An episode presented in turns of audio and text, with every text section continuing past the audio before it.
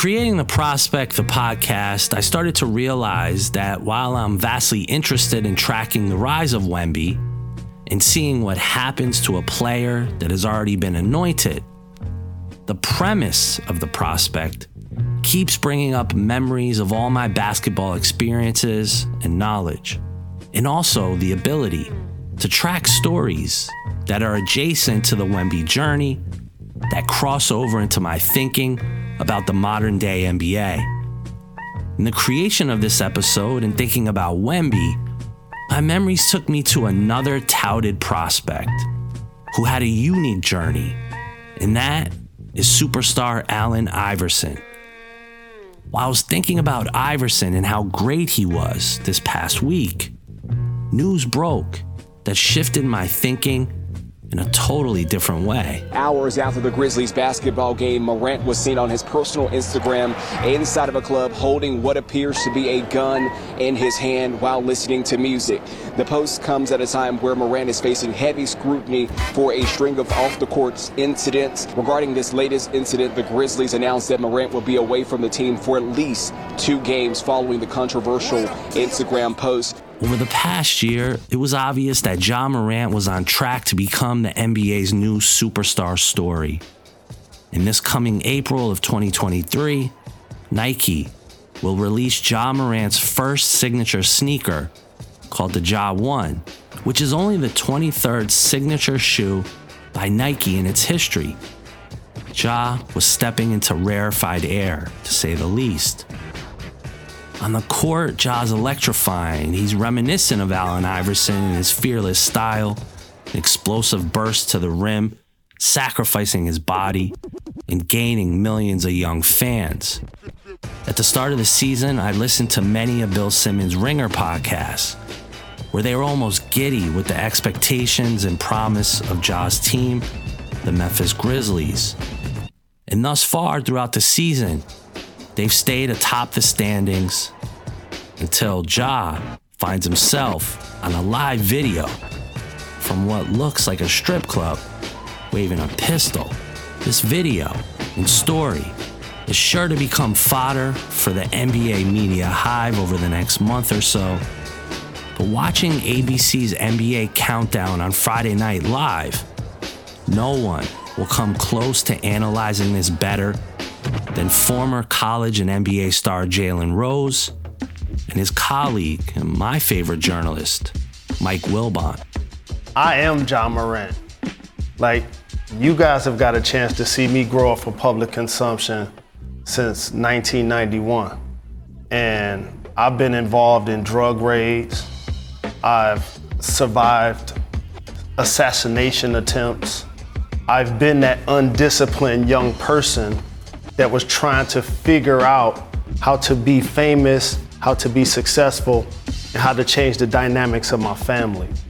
The one thing that young people have to understand, and in Ja Morant's case, when you first get drafted, you go from being a member of the family, a member of the crew, to being the leader, to being the breadwinner.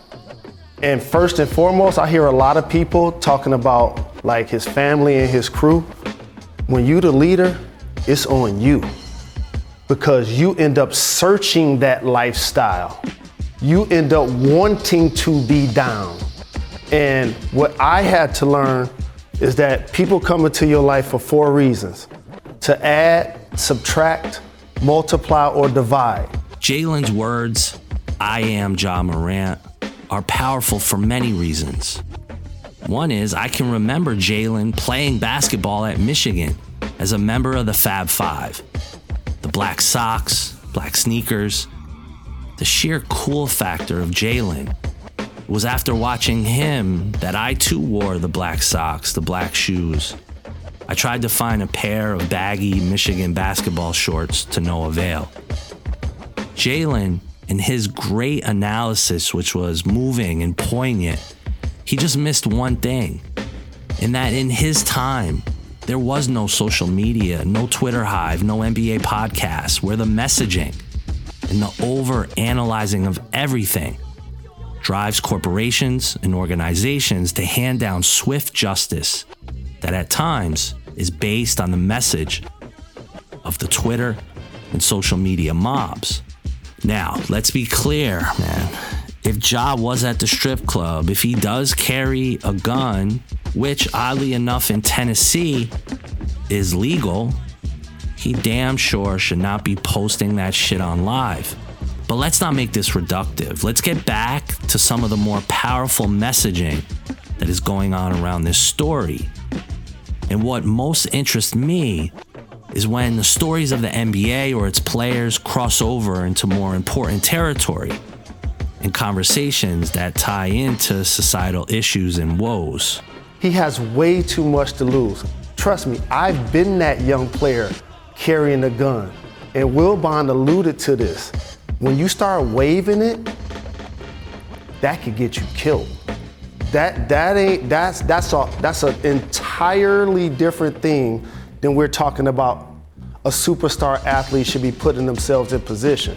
And as Stephen A. mentioned, that's him on the video, on his IG Live.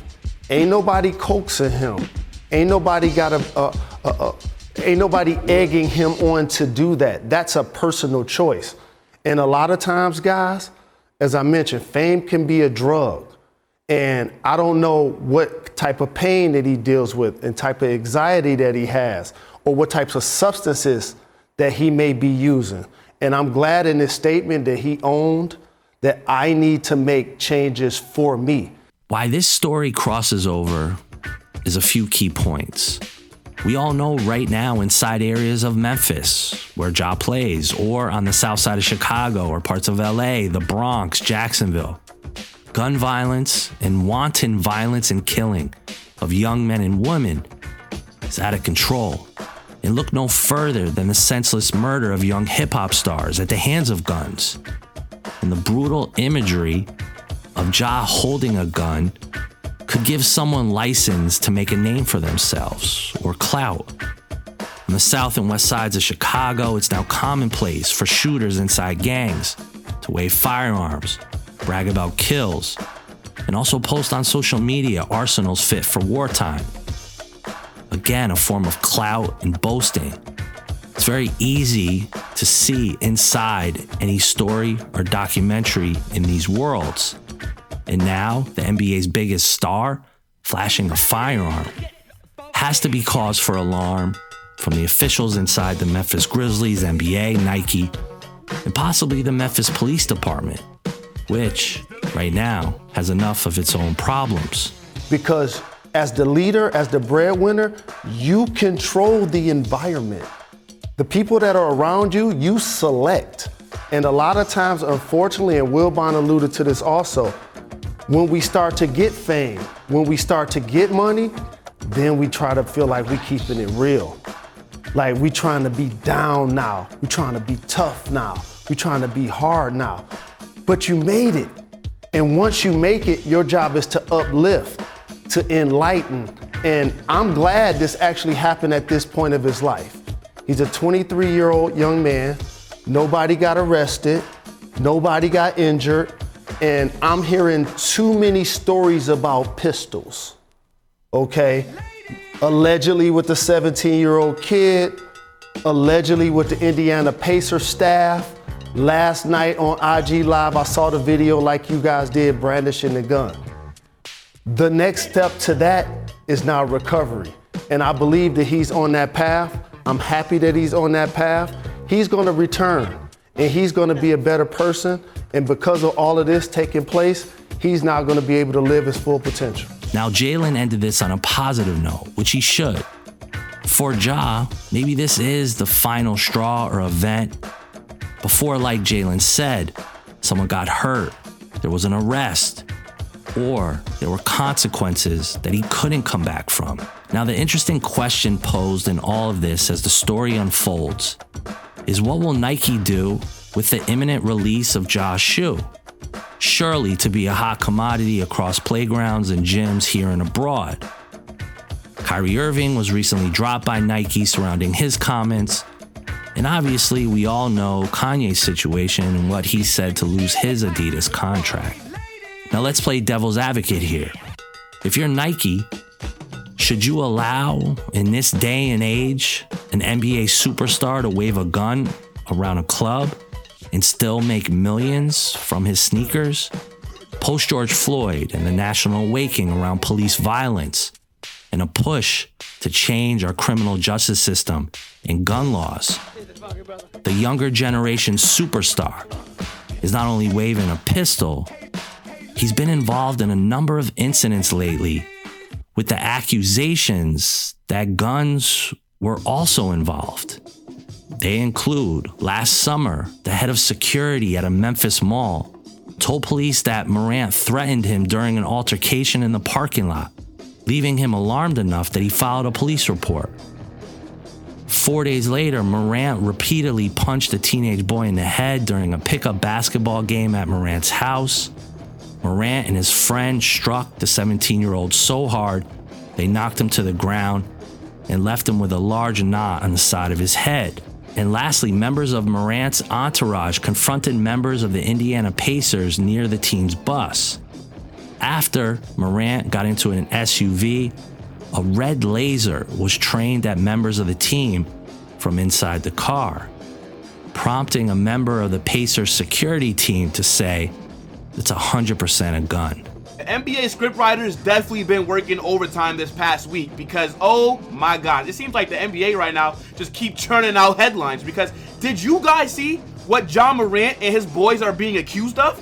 Because, I mean, if you guys can't, read it right here. Ja Morant and his associates are accused of aggressively confronting members of the Pacers by their team bus, allegedly pointing a gun at the Indiana Pacers. What? Like, no way that my boy Ja YSL Morant would do something like this. I mean, him and his boys, if this is true, and if this is really still being investigated, these guys is moving like they are Suge Knight and Death Row back in the 90s, because there is just no way that somebody in their right mind on Ja Morant's team would actually think to do this. I was also lucky to catch Mike Wilbon live on NBA Countdown. And again, Wilbon is hands down becoming my favorite sports journalist. Here is his impassioned questioning. When you see these stories, and we started hearing about this in the Washington Post a while ago, and then what happened overnight, you're thinking, okay, what in the world is the plan here? Whether it's him, his boys, I don't know, his associates, the people close to him with the team. What's your plan? Is this your plan? You think this is going to accomplish something? You've got a team. No team ever wins with this. Don't equate this to something like, oh, the bad boy pisses. No, that was on the court, almost theater. This is real life. First of all, if you are brandishing a gun, that can get you killed. Do we need to get more serious than that? So whoever's around him, what is it? What is your plan? What are you doing? You can't turn on TV for a half an hour without seeing Shaquille O'Neal and Charles Barkley and Steph Curry and LeBron James, the faces of the league over a 40-year period among them, not to even mention Michael Jordan. Do you know what's at stake? Do you know the tens, hundreds of millions of dollars that are available to you and the opportunities available to you if you are the face of the league in good standing?